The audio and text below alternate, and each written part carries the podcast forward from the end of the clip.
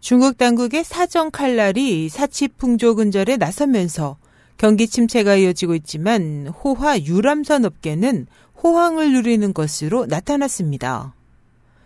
12일 홍콩 사우스 차이나 모닝포스트는 중국 정부의 통계 자료를 인용해 이같이 전하고 지난해 중국의 유람선 여행객 수는 편도 이용객 기준으로 170만 명을 기록해 전년보다 43% 증가했다고 전했습니다.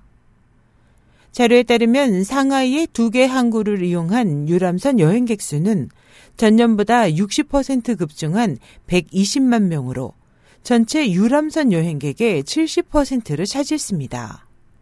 유람선 여행객이 급증하자 국제 유람선 업체인 카니벌이 올해 유람선 여행객 수용 능력을 140% 늘렸고 로얄 캐리비언도 내년 16만 톤급 대형 유람선을 증편하기로 하는 등 중국 내 사업을 확장하고 있습니다.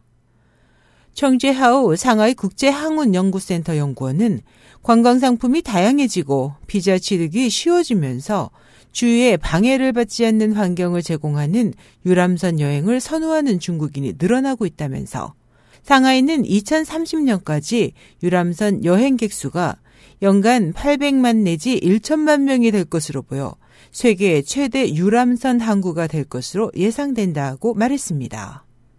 이에 대해 상하이 공정기술대의 크루즈여행 전문가 순루잉 박사는 상황이 이렇다 해도 정부가 유람선 산업에 대한 지원을 지속하고 규제를 완화할지가 중요한 변수라며 불확실한 정부 정책 등을 고려해야 한다고 말했습니다. SH 희망성 국제방송 임소연이었습니다.